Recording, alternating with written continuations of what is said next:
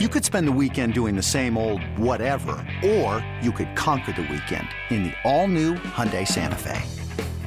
Visit HyundaiUSA.com for more details. Hyundai, there's joy in every journey. This episode is brought to you by Progressive Insurance. Whether you love true crime or comedy, celebrity interviews or news, you call the shots on what's in your podcast queue. And guess what? Now you can call them on your auto insurance too with the Name Your Price tool from Progressive. It works just the way it sounds. You tell Progressive how much you want to pay for car insurance, and they'll show you coverage options that fit your budget. Get your quote today at progressive.com to join the over 28 million drivers who trust Progressive. Progressive Casualty Insurance Company and Affiliates. Price and coverage match limited by state law. This is the Daily Tip presented by BetMGM. Now, here's Chelsea Messenger and Michael Jenkins. Let's play NFL Read and React, and then we'll create some content that you can retweet later. Hello, Bill. Good morning. Just as far as the social media stuff goes, it was interesting. I saw a thing NPR, if you guys remember back when there was a whole controversy when Elon Musk bought X, Twitter, whatever it was, and Yeah. he was starting to kick people off. Or NPR was one of the actual few companies that said we're we're we're done. We're off Twitter. You know, everybody threatened to do it, Oh, wow. and then they didn't. NPR did. They got out. They noticed very, very little difference in their actual web traffic by getting off of Twitter. So social media doesn't necessarily always mean that you have to be out there. People will find you if they want to find you. So just a little Yeah, for interesting nugget there for your social media That's workers. not their demographic. I mean, hey, Like, do you think NPR I people mean- are trolling on TikTok and saying, "Wonder what dances are trending now"? But like, doesn't it feel like a different demographic? Like, of course, NPR can do that, but I don't think it's achievable for everybody. Do you get what I'm saying? Well, I understand, but I mean, it was interesting because a lot of people do get their news now, or will link, follow whatever news company that they want, and will you know use that Twitter or X to get their news. NPR said we don't mm-hmm. need it, we're not doing it, and they didn't. There's like one percent difference in their traffic, so just a little interesting nugget there. All right, read and react number one. Let's go to the NFL here. Ravens trashed the Lions on Sunday. They beat Detroit by 32. Lamar Jackson looked like a legitimate passing quarterback. 357 yards passing, three touchdowns. The Ravens rack up over 500 total yards against the Lions team that had been giving up less than 300 yards per game prior to Sunday. Now, Kansas City may still be the mm. favorite in the AFC, but Jenks, it's actually the Ravens that are the biggest threat to the Chiefs, not Buffalo or Miami or some other team. I'm going to disagree, but it's pretty close.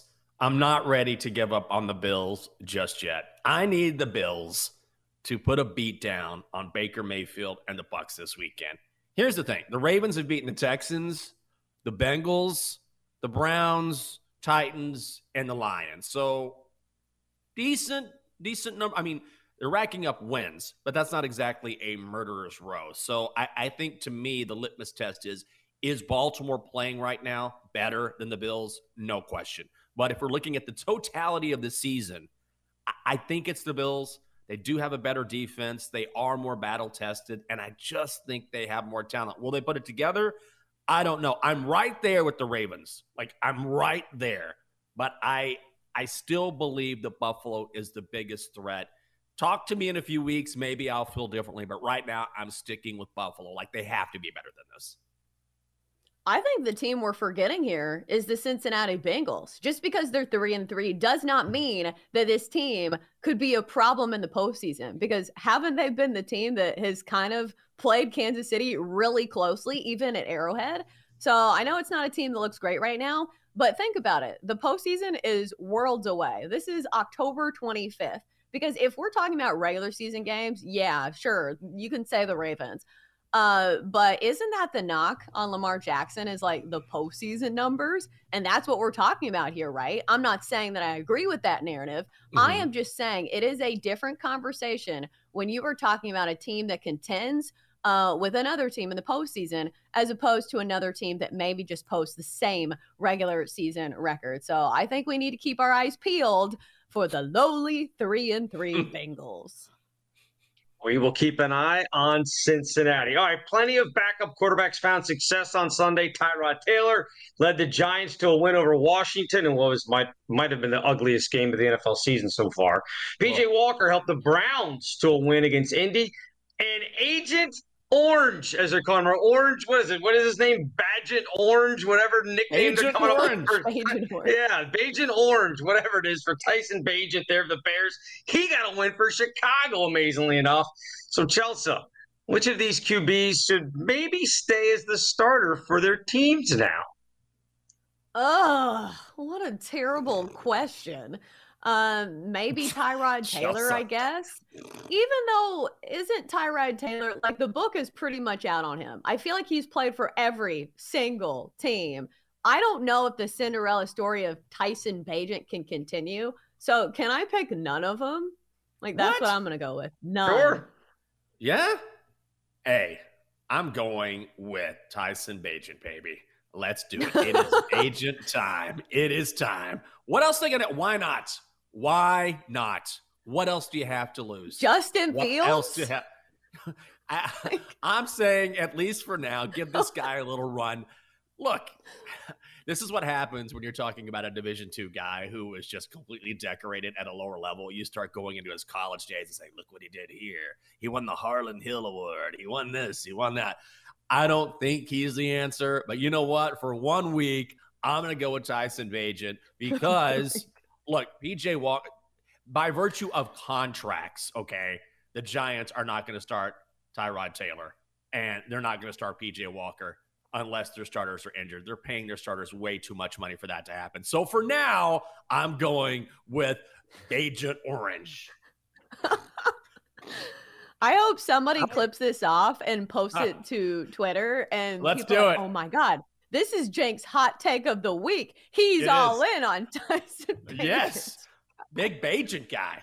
Love Tyson Bagent. Let's do it.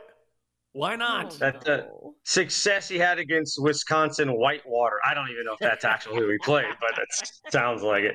All right, real quick. Speaking of quarterbacks, the commander Sam Howell sacked six more times on Sunday against the Giants, who had had a total of five sacks before the game on Sunday. He's now been ta- sacked 40 times in seven games, well over the pace of the single season record of 73. Jenks, you do stuff for the commanders. Let's talk here.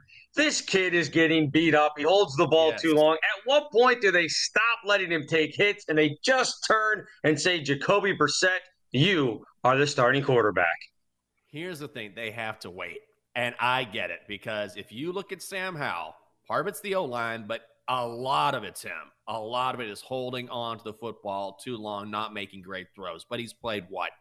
Eight games in the National Football League. I I I, I think you have to maybe start looking at a short leash here.